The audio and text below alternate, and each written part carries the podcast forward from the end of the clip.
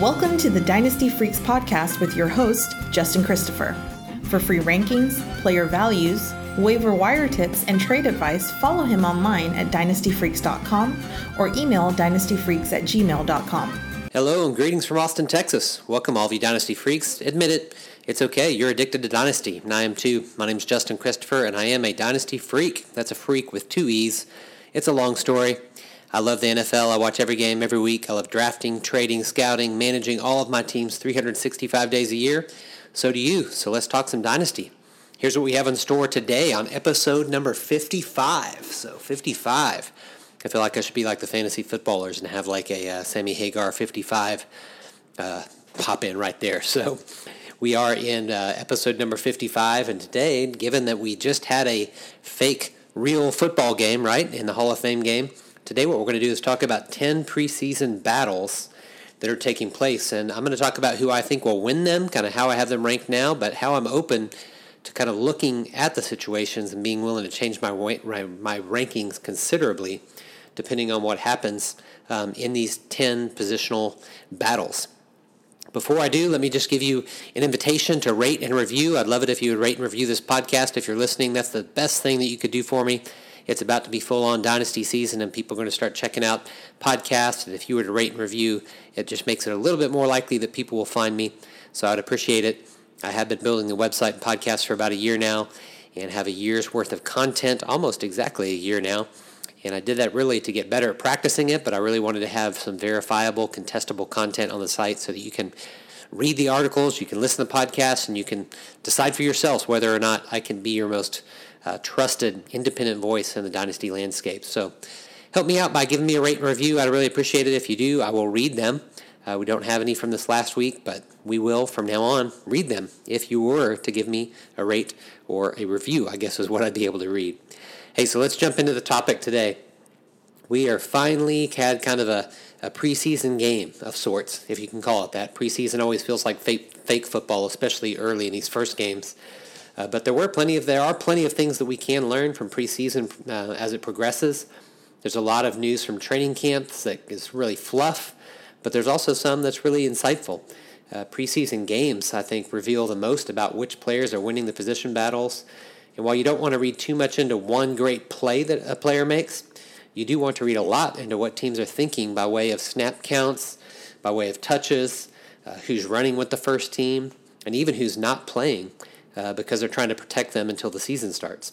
So, what I aim uh, to do is take all of the clues that are uh, ac- and accurately adjust players' values according accordingly before the season starts on September 5th. And so, we've got these next four weeks really to kind of tweak our rankings one more time before the season starts.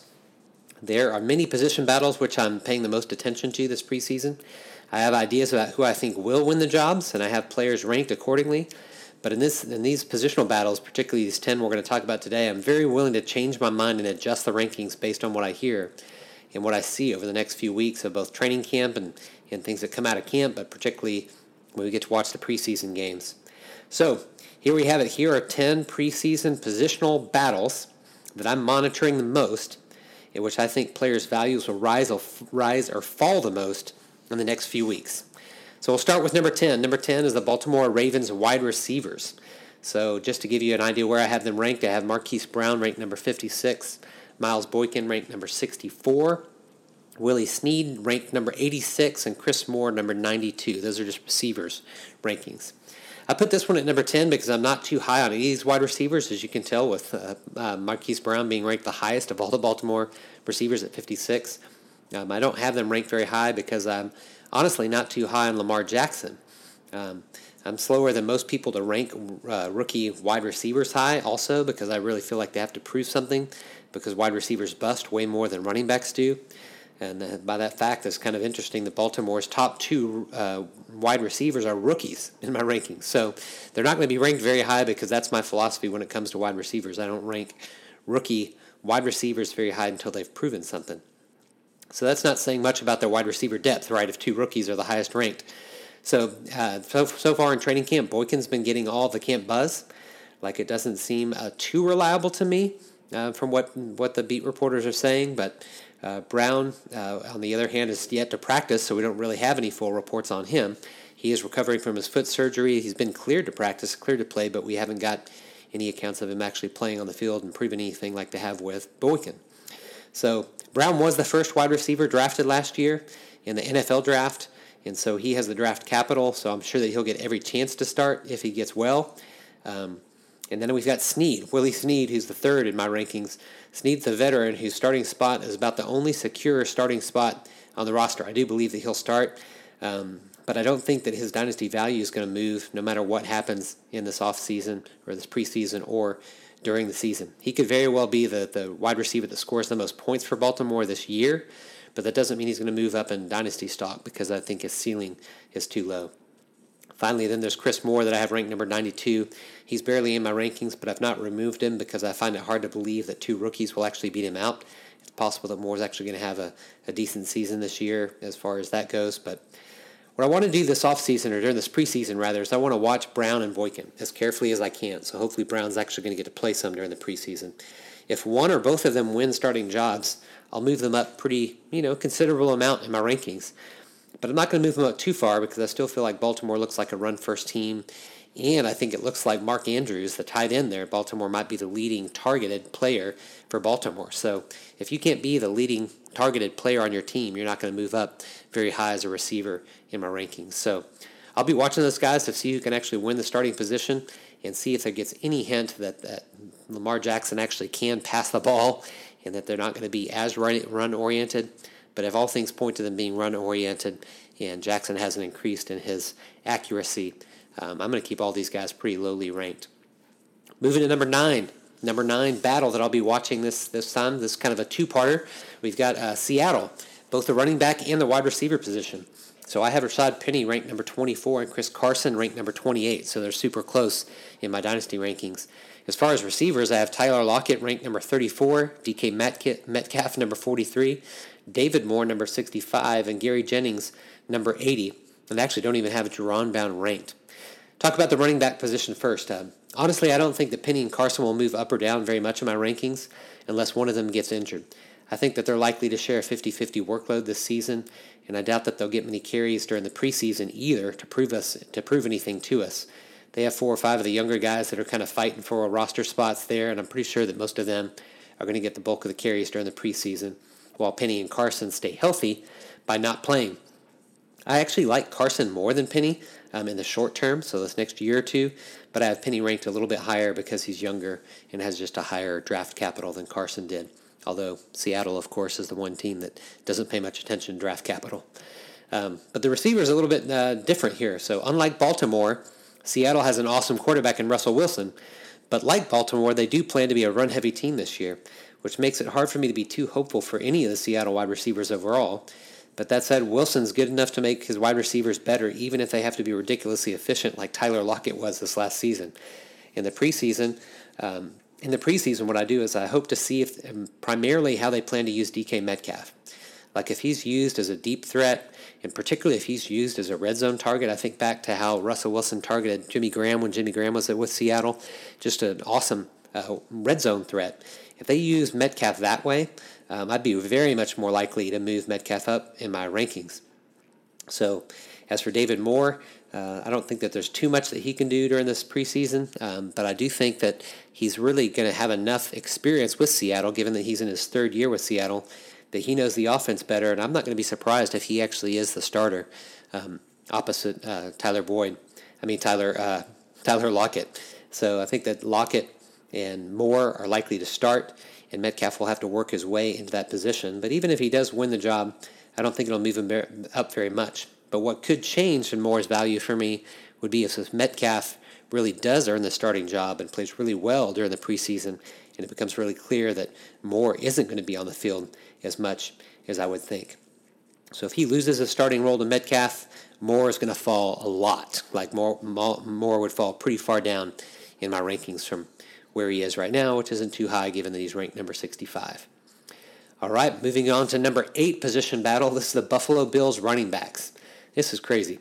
I have Devin Singletary, number 58, TJ Yeldon, ranked number 63, LeSean McCoy, ranked number 69, and Frank Gore, ranked number 104. That's crazy, right? And so I think this is probably the most confusing backfield that we have um, in all the NFL right now. I have no idea what Buffalo intends to do, um, but I just have these players. If you look at it, they're actually ranked based on their age, and I didn't do that strictly based on their age, but you can see, what I'm thinking there. I just kind of I'm thinking about upside and long term. None of them ranked high, but I've got to rank the youngest guys with the most possible hope. But it's crazy that our whole backfield in Buffalo doesn't have a player ranked ahead of number 58 among running backs for me. That's pretty crazy. Um, definitely the worst running back corps in the league. So um, I think that uh, McCoy and Gore are just starting to age out. That's why I have them ranked so low. I don't think there's much that they could do during this preseason to really increase their value for me, given their age. Um, I, I, do think it's interesting that Yeldon was targeted by Buffalo in free agency, that they went to go pick him up. And of course, they drafted Devin Singletary. Um, and Singletary actually did not have ranked as high as I did a lot of the other rookies in this draft. So I imagine um, in the preseason that they're going to kind of feature these younger guys to give them a chance to get acclimated. They're not going to run Gore and McCoy out there very much during the preseason. So I don't think as a result we're going to get much of a much of an indication about how people's values could change. For me, uh, one of the biggest changes that could happen here, because it's been rumored that McCoy might be traded. If Gore was to, if McCoy would get traded, then uh, that would mean that Gore would pretty much stay where he is, but Yeldon and Singletary would get a pretty good bump. Uh, because I think then it would state that we've got these younger guys that have an opportunity to become the number one running back there um, and not be clouded. So I think I'll be watching more so not the how they use McCoy and Gore if they even use them at all during uh, preseason, but I will watch how they use Yeldon and Singletary. Um, if they're kind of one supposed to be more of a passing down, passing downs back or not, kind of like Yeldon was in Jacksonville last year, or if they're really just going to split carries. But not too high on any of these guys. Uh, it's going to be fun to see if we get any clues on what they do. I think this is probably the one we're going to we're going to get the least uh, clues during the offseason. We'll probably have to wait till the season to decide what's going to happen there in Buffalo. Number seven positional battle. I have actually the Denver Broncos wide receivers. That's because I have Courtland Sutton ranked number 53 and DaeSean Hamilton number 57. Then we have Emmanuel Sanders ranked number 91, and I have Tim Patrick ranked number 92. Um, I've always been lower on Sutton um, and higher on Hamilton than almost any other analyst. So I'm, I'm, I'm pretty sure I've, I've got to be the one that has them closer in my rankings than anyone else in the industry. They're only four spots apart, right? I have Sutton still just barely, he's just a hair above um, Hamilton, largely because of his draft capital. Have to keep that in consideration. And given the fact that he truly is like the more prototypical size leading wide receiver, he's got the frame the size that really he should become the number one. But I'm not sure because I like Hamilton a lot more than others do. They do have a new quarterback this year in Flacco and a new coaching staff, so that means it's kind of a starting over. Um, it remains to be seen whom Flacco will actually naturally connect with in the preseason, so hopefully the preseason will make that a little bit more clear. And then to make the situation worse is complicated by the reports that Emmanuel Sanders has actually recovered really well from his torn Achilles. And I still have him ranked way lower than most because I just don't believe it. Like it's just so hard to believe the reports that someone could come back after a torn Achilles, one of the worst injuries for a receiver or running back. And so if Sanders, the only thing that could change my mind right here is if Sanders plays in the preseason, I'll change my ranking considerably. In that case, Sanders would move, would move way up. So even though he's older, I think he's a proven star.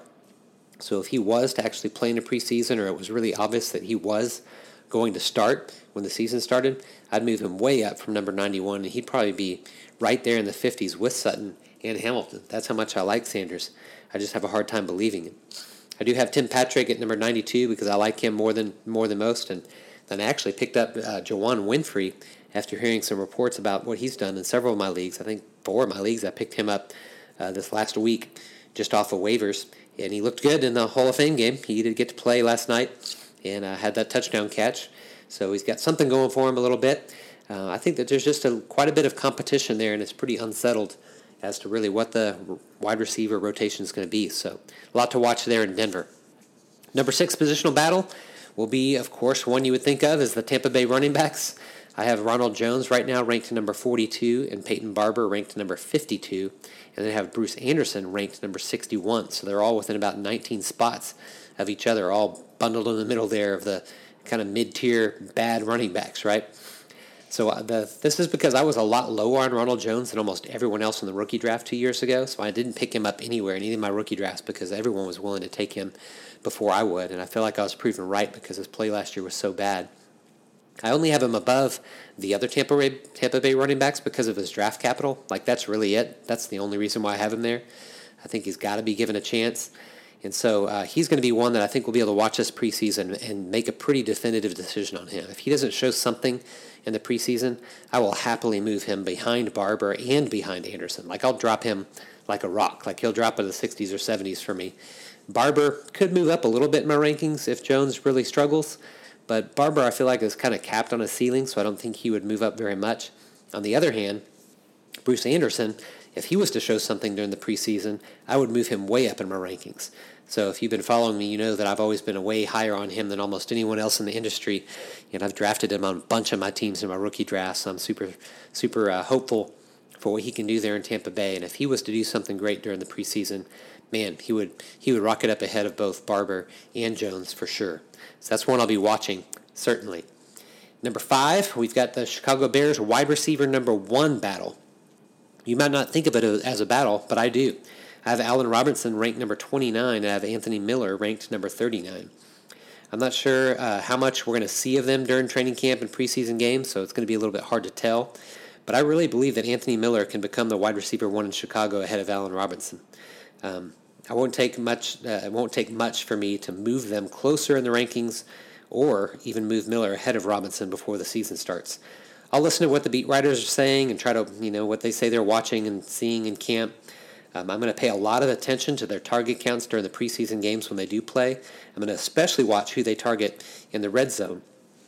Um, I had Miller ranked way higher than than others did uh, in the rookie draft two years ago, and so I've been trying to trade for him in a lot of my leagues where I don't have him, and really believe that he has a chance to supplant Allen Robinson. Allen Robinson, of course, had the great playoff game, but other than that, he didn't have a lot of real breakout games. Um, Miller didn't either, but he did have a good number of touchdowns and played the entire season with a hurt shoulder. So when he comes back healthy, I'm not going to be surprised at all if Miller actually surpasses Allen Robinson. Not sure we'll get to see a lot in the preseason that will, or you know, let us know what we're supposed to do in that regard. But the very little clues we do get could make me make that change. Number four, we go to the Miami Dolphins running back situation. I have Kenyan Drake ranked number 36. I have Kalen Ballage ranked number 45, and Myles Gaskin, uh, distance from them quite a bit, ranked number 90. I was super surprised to hear that Ballage was taking the first team reps in training camp, and then was even more surprised to hear their new coach and Flores praising Ballage's play. So while I'm not sure that I believe it, I'm still not sure that I really believe it. Um, the news did make me move Drake down just a little bit and Ballage up just a little bit in my rankings, so now they're only nine spots away. Um, like I said about Seattle, I don't think that we're going to learn a lot about them in the preseason. I suspect that this is going to be like a split backfield with Drake and Ballage next year, about 50 50. And that even during the preseason, they're going to play a lot of your younger guys and Gaskins, and uh, they just uh, acquired uh, Mark Walton as well. Um, I think they're going to get the bulk of the preseason reps, so we're not really going to figure out a lot. So we'll have to pay attention to training camp reports and things like that. One thing that's unique about uh, Kenyan Drake and Ballage, if they do get some preseason play, is that they're both super capable of making really big plays. And so one thing you don't want to do when you're watching this try to, is, is try to go with the guy that makes the big breakout play. Because if if just one of them happens to be in there when there's a huge breakout play, you're going to think automatically like, oh, that's it. That guy's that guy's going to be the starter. Um, I'm not willing to do that. These guys are always going to stay close to me uh, until probably in the middle of the season. So if one makes a big play, I'm just going to say, look, they're both big playmakers. One just happened to be in there at the time it won't be too big of a factor for me. But it's one to watch for sure and monitor. Number three, uh, we have the New England Patriots running back situation. I have James White right now ranked number 23, Damien Harris ranked number 30, and Sony Michel ranked number 31 or 37 rather. James White's going to be targeted a ton this year. Uh, last year, I believe, was not a fluke. I don't see why so many people are not ranking him higher than they are. White had 123 targets last year, second only to Christian McCaffrey by one, who had 124. I just think his targets are going to go up. Uh, Gronk is gone. Edelman could carry this injury into it. They've got a lot of unproven wide receivers. Brady can't throw the ball downfield as much as he has, so I think they're going to rely on a lot of the short passing game in addition to becoming more of a run first team. I just think James White is solid, particularly in a PPR league. Like he's he's solid. I love having him as a starter in my PPR leagues. As for Michel and Harris, uh, I think I'm probably one of the few analysts, if any, that have Harris ranked ahead of Michel. I was a lot lower on Michel uh, than most people when he came in the rookie draft two years ago, largely because of injuries and feeling like he just wasn't like a really good between the tackles type of runner. Like when I'm when I'm getting running backs, I love that the guys that can just run between the tackles, and didn't feel like that was where Michel excelled. But I felt like that is exactly where Harris does excel. And so when New England drafted him, my my kind of ears went up, so to speak, where I was like, man, this could mean something here. The only thing that could change here for me during this uh, offseason, these next four weeks in preseason, is if, if Michel does get to 100% healthy. By that I mean like if he was actually taking snaps during preseason games, you know, that means they're, they're definitely not protecting him anymore. Then I'd be tempted to move him up a little bit. Um, but that said, I'm not sure that I'm ever really going to move him ahead of Harris. I think I've kind of solidified my mind right now that Harris is ahead of him until uh, proven otherwise, which I think would have to be sometime in the season. I'll be watching to see how he plays. What could change for me a lot is if I see Harris during the preseason, which I think we're more likely to see Harris than we are to see Michel, just because the, the coaching staff there's already seen Michel in real game play, but they've not seen Harris, and so they're going to give him some chances in the preseason. If Harris does really well in the preseason, he's going to move up even faster. Where there's not a whole lot that can move Michel up, a lot can move Harris up in my rankings. So, and uh, whereas James White, his role is like independent. Like nothing that happens between Harris and Michel is going to affect White's role because he plays a completely different role in the team, and his dynasty value is still pretty much secure there. He's going to be stuck at about number 23 for me, whereas Harris could go get close to him if he proves to be the better running back as far as not receiving back there in New England. Two more to go. Uh, these two are really some of the biggest for me. Number two is the Washington Redskins wide receivers. This is a whole crazy situation with all these receivers. So as far as my rankings, I have Trey Quinn, number 59. I have Josh Doctson, number 72. Kelvin Harmon, number 75. Terry McLaurin, number 80. And Paul Richardson, number 87. This is crazy. I can't even put a, uh, there, any receiver of them ahead of number 59, and 59 is a slot guy. So this is definitely a messy situation worth watching uh, during this preseason, and I think we'll get some good clues on this. I do have Quinn. I'll say it from the start that I do have Quinn ranked the highest. That's just because he secured the slot role, and I think that he'll excel there. I picked him up in several of my leagues at the end of last year, and even some here in the off season this year. Um, it's the outright receivers where there's going to be huge competition, and where I think that if one of them were to clearly show that they're going to be the starter, I think I'd pretty quickly move them ahead of Trey Quinn just because I want to target generally an outside receiver ahead of a slot receiver in my rankings. So I'm actually giving Josh Doctson uh, one more year to prove himself. He's actually one of my most owned wide receivers when I look at my uh, my teams. It's crazy. I didn't draft him anywhere though. Uh, I didn't draft him in any rookie drafts, but I've picked him up off the waiver wire when teams have got frustrated and dropped him. I've also added him as a throw-in in several trades, so I have him in, in multiple leagues. Um, he's already um, admitted that he's likely not going to be re-signed uh, by you know when his contract expires. So his contract expires this year, and he's already been kind of quoted saying he's not going to be surprised if he gets let go. Uh, don't like that from a confidence standpoint, but I feel like he's just speaking the reality that this was made clear when the Redskins drafted two wide receivers in this year's draft, and McLaurin and Kelvin Harmon. Still, I believe this is, could be his breakout year, and so I have him ranked just a hair ahead of the rest. Um, this is uh, he's that's largely because he's got the best grasp of the offense. Like he's been in the offense now for three years, so he has feel like he's going to have every opportunity to start just because he knows what he's doing. For the other guys, though, Harmon was my number one ranked wide receiver before the NFL draft. So among the rookie drafts, Harmon was my number one ranked receiver. But man, I had to drop him way down in my rookie rankings after he slipped to the sixth round of the NFL draft, while his partner in crime there now in Washington, Terry McLaurin, was drafted in the third round. I still believe that Harmon, uh, I still believe in Harmon, and I want to see if he can win the starting role. Um, McLaurin uh, also has the highest draft capital, so that means he's probably going to get even more chances, let alone the fact that he's played with Dwayne Haskins, who's the rookie uh, quarterback there at Ohio State, who already going to have a connection with him. But I don't think that he's necessarily going to be named the starter right away all in all, this is just a mess. And so I'm way down on Paul Richardson. I know other people perceive that he's going to be the starter, but I've just never liked Paul Richardson. So I like Doctson and Harmon a lot more than him, um, and McLaurin as well. So I doubt that there will be a ton of clarity when it comes to training camps this preseason, but two or three of these guys are going to move up whenever we figure out who's going to be the outside starting receivers. And when they do get decided, Um, I think that there's a chance that I'll move someone to be my number one Redskin ahead of Trey Quinn, number 59, the slot guy who's there right now. And finally, the last camp battle that I'm looking at is the Arizona Cardinals wide receiver, number one.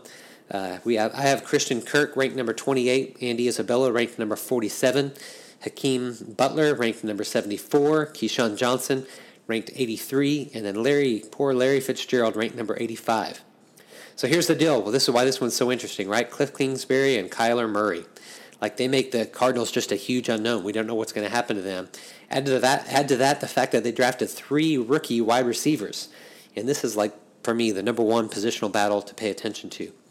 Kirk is by far my favorite. I really think that he'll lead the team in targets and fantasy points, but that's about the only thing I'm sure about. Beyond that, I really don't know what to expect, and I want to watch this preseason to see what, what really will happen.